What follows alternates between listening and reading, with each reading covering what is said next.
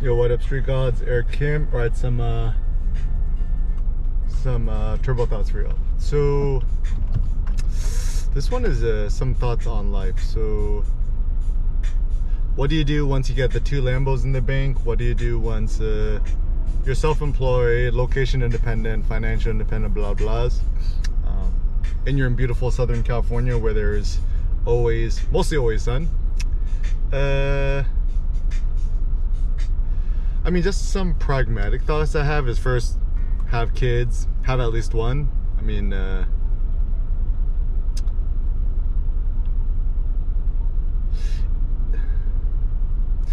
people think that kids are detrimental upon their happiness and their freedom, but actually, on the contrary, uh, kids are the best tool to actually augment your curiosity, your your happiness, your your joy. Like even simple things like things that he does that makes me proud. Like yesterday, I gave him like a little wet wipe, and he's like he started cleaning the room like I was cleaning. He's only one year nine months. He started cleaning his potty. Actually picked up his potty and cleaned the beneath it too, so thorough. And I was just like so proud of him, and it was like this insanely overwhelming feeling. And the notion of being proud of your kid is, is very unique because it's more delightful and shocking and surprising than if you did something yourself. So, for example, you know, the first time I was able to deadlift over 500 pounds or 550 pounds, whatever, it was insanely uh, gratifying and also a little bit shocking, but it was like, it was kind of expected in so far much as I've been practicing for a long time. Whereas with your kid, it could just be so random and that's that's that's the, the the joy out of it. It just like it wasn't really i didn't ask for it. He just kind of did it on his own. Um, so then the question is like how many kids should you have? Right? Like i can't speak for you but um, my personal thought is every man aspires to have at least one son right? It's a kind of a sexist part of uh, society but i think it's I think it's pretty true, right? Um, like, uh, so then let's assume your first kid is a boy. Then should you have more? Um, depends, right? Like, do you want a bogle kid? And it's just like, oh, our kid, first kid was so good, so perfect. You just have another for funsies. I mean, up to you, right? Um, I mean, I only have one kid right now, so I can't really um, say much. But uh, that's that's the kid's thoughts. Then the second thought is I think it has to do something with pioneering and innovating new techniques, new ideas, new approaches, whatever. Um, everyone has a different skill set. Mine is like blogging, vlogging, vlogging, videoing, talking nonsense, uh, and sharing it online. Um, that's one thing I like about going solo uh, you can just say whatever's on your mind. Like if I gave advice to Kanye, right? Like KanyeWest.com, he should just like make his own blog again or social media or something where he could just post anything he wants to his own website because the problem with social media and Twitter and whatever, he keeps getting censored because, you know, uh, social media ain't freedom of speech. It's a privately held uh, company. Um, I mean, at least one of the good things was uh, Elon taking over is it'll become more open and free, although more, you know, more hateful, I suppose. Um, but that's that's the cost of uh, free speech. Um, one cannot express, one cannot expect free speech without hate. And I mean, I don't, I don't like hate, but that's that seems to be a, a truism. Um, yeah, so I mean, simple ways you could you know spread your thoughts is you could either write about blog about it you could vlog about it you could podcast it you could audio visual it um, a huge pro tip is just get a GoPro Hero, the newest one. I have the 10, I think the 11's out. And just shoot 1080p, 24 FPS, ultra wide mode. Um, don't get no attachments or nothing like that. I think they're they're not necessary. Um, disable the front LCD screen and the blinking lights because that's distracting. And yeah, and just just stream your thoughts. I mean, whenever a random thought comes to your mind, just just say what's on your mind. I think, uh, and you know don't try to talk you know standard right is i remember in california the number one thing you're supposed to get rid of in your vocabulary is the word like basu but it might be a it might be an important thing actually. I think the the cadence of everyone's thoughts is a little bit different. And the word like or um or the, there's kind of like mental placeholders which i think is actually really important for talking more naturally. And then the the, the biggest issue is when people stop talking naturally because they want to look more professional whatever. But uh yeah, i just feel that's a very disingenuous and boring right? It's like uh, same thing with writing too right? It's a notions of good writing tend to be very reductive and Procrustean.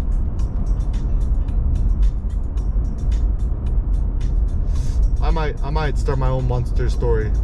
If you want if you want to enroll your kids into the Eric Kim Monster Story, holla. My email is eric at erickim.com. Enrollment start today. so um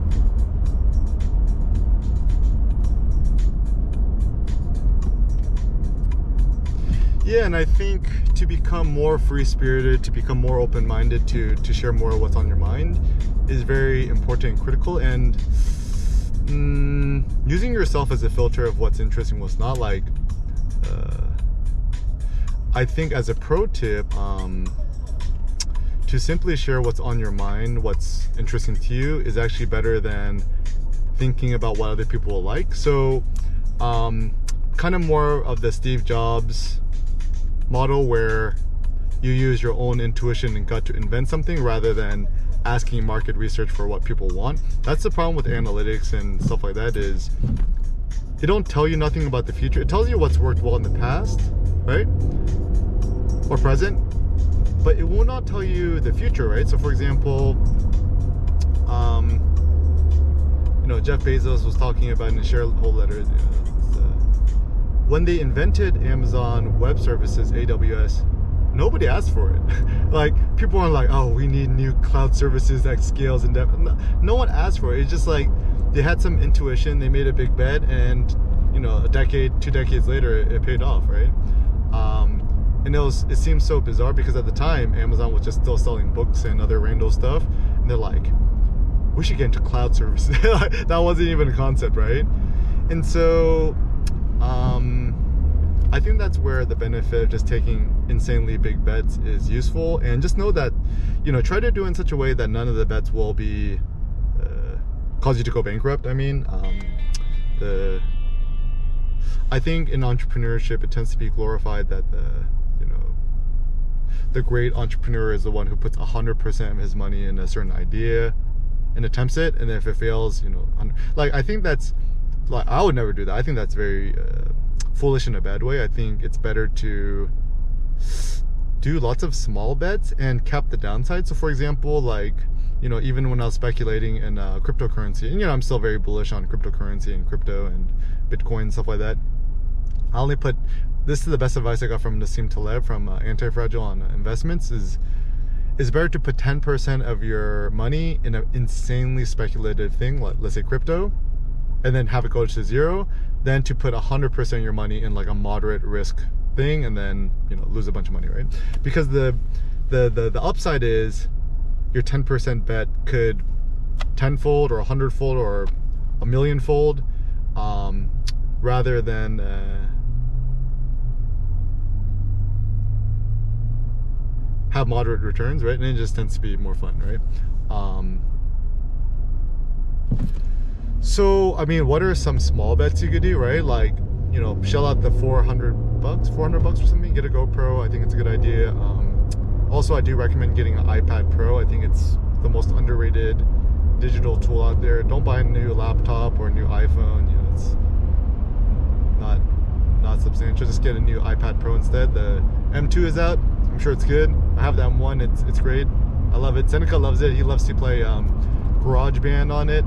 Another pro tip is never introduce your kid to YouTube. It's it's the devil. Instead, just give them GarageBand on your iPhone or your iPad.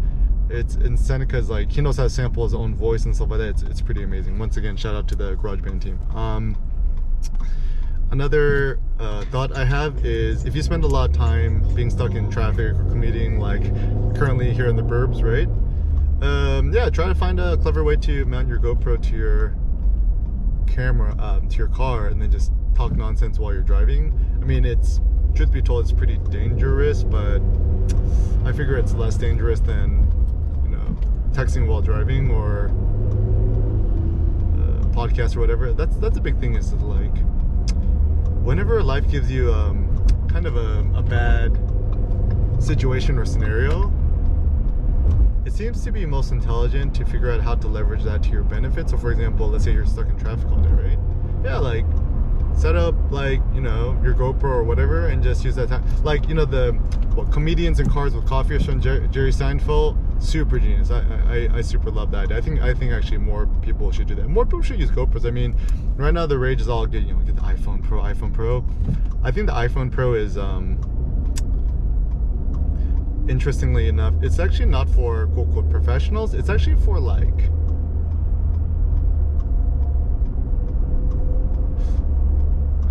it's for like millennial girls who just want to shoot really nice selfies themselves.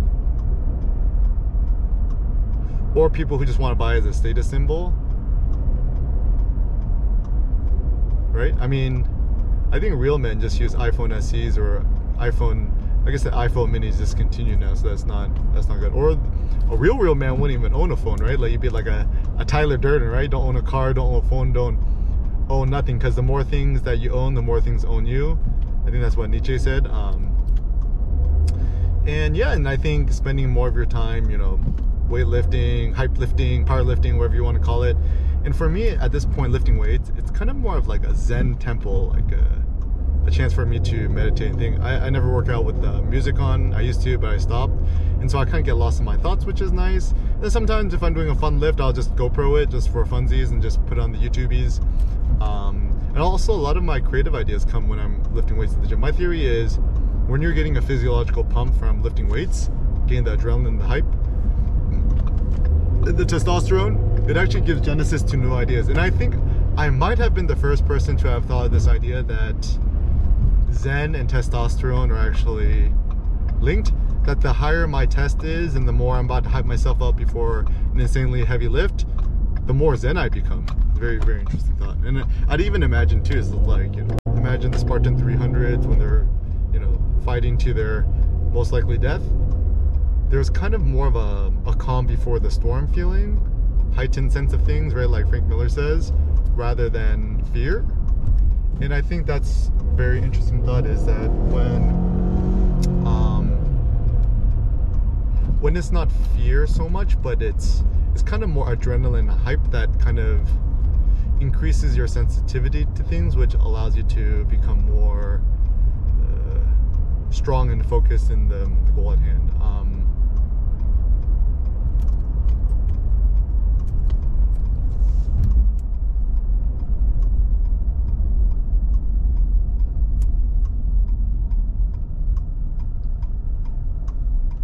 and surprisingly enough, I still think that the um, I think media is the future insofar much as hum- we humans seem to have a voracious appetite to consume media, whether it be audio, visual, sonic, etc. Until the end of time, humans will continue to write new books, to uh, make new movies and films and shows, to make new artwork, and I think that's what makes life, humanity, and society so great. I mean, even if everyone's stuck on a spaceship, I'm sure that people are still to make art, right? Um, and share it on the space Wi-Fi's, intergalactic Wi-Fi's. Man, anyone who hates on Elon Musk, I think they're just like jelly. They're just like Nietzsche has a funny thought. It's like I hate him because I am no match for him. Dot dot dot has anyone ever thought this? so it's like even even nowadays, whenever I find somebody that like I'm like, oh that guy's so annoying or whatever, I just try to think to myself, I'm like, am I hating on that person because I'm just envious that I'm not as great as them? Yeah, probably perhaps. Or maybe you feel that said person has reached their success through uh, unethical methods, like let's say a, a Donald Trump. Right? It's up to you. You use the philosopher, right? Use this the seeker wisdom, right? Um, but yeah, I think ultimately there's more wisdom in the body, more wisdom in lifting weights, more wisdom in being outdoors in the sun than all the books of combined, uh, all the books of photography, no, sorry, philosophy combined, hashtag Nietzsche.